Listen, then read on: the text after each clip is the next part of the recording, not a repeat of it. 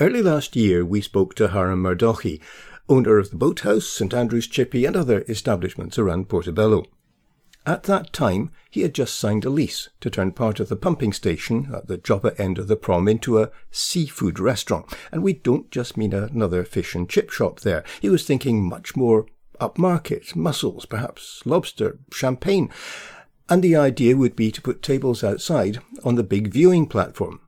Well, now, the signs for Joppa Rocks, as the new venue will officially be called, are up on the fencing outside as work is about to start.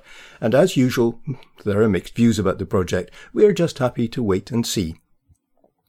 18 months ago, the podcast carried a feature about an online campaign to persuade the people of Portobello to use the golf course. The problem was that demand had fallen so much that Edinburgh Leisure was threatening to close it. However, the latest figures suggest that news of its demise was really rather premature.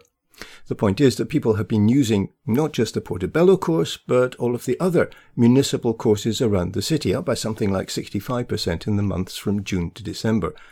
That's the period from the beginning of June when they were able to open after the first full lockdown through to the end of the year. Edinburgh Youth Theatre, the anchor tenant at Bellfield, has arranged an acting masterclass with the actor James McAvoy on Zoom this evening.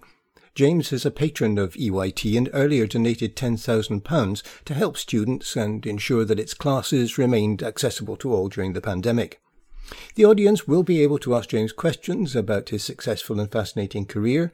The event is by ticket only, which you can find on Eventbrite, and proceeds will go towards supporting the well-being and creativity of young people in Edinburgh.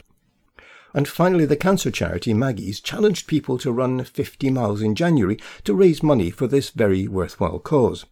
Well, local resident Annabel Meikle, who lives in a flat overlooking the prom, decided to do 50 swims instead. Yes, in the Forth, in January. And on Saturday, she completed the challenge, looking rather cold, but delighted with the support she received. Well done, Annabel.